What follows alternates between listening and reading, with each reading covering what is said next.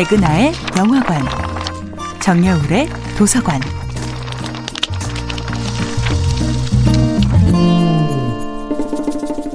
안녕하세요. 여러분과 아름답고 풍요로운 책 이야기를 나누고 있는 작가 정여울입니다.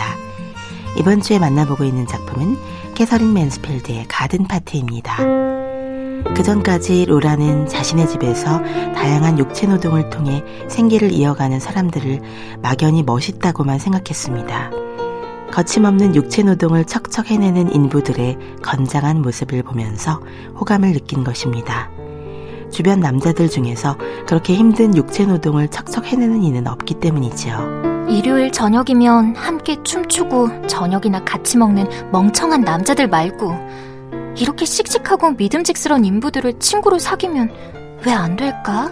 그런데 온 집안 사람들이 호화로운 파티 준비에 열을 올리는데 이웃의 짐꾼 스코트의 비보가 들려옵니다.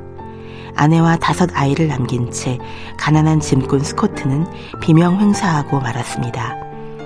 깊은 충격을 받은 로라는 파티를 취소하고 싶지만 엄마는 허락하지 않습니다. 로라는 어머니에게 설복당한 뒤 문득 거울에 비친 자신을 바라봅니다. 멋들어지게 장식한 모자를 쓴 매혹적인 소녀의 모습입니다. 소녀는 그렇게 자신의 아름다움에 도취되면서 빈민가의 이웃을 걱정하는 마음이 잦아들고 맙니다.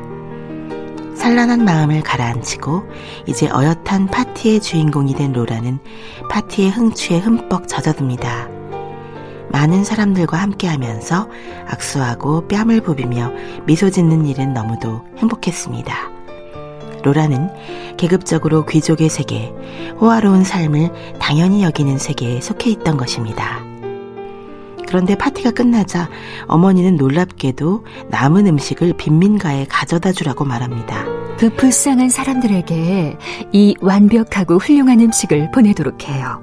실컷 파티를 즐기고 남은 음식을 빈민가의 장례식장에 가져다 주라는 것은 연민도 자비도 아닌 그저 이기적인 생색임을 로라는 간파하지 못합니다. 가난한 자들과 친구는 될 수 없어도 그들에게 적으로 보이고 싶지 않다는 재빠른 어머니의 계산 속이었습니다. 장례식에 가는 도중 비로소 로라는 후회하기 시작합니다. 빈민가 사람들이 자신을 바라보는 눈길이 심상치 않았던 것입니다.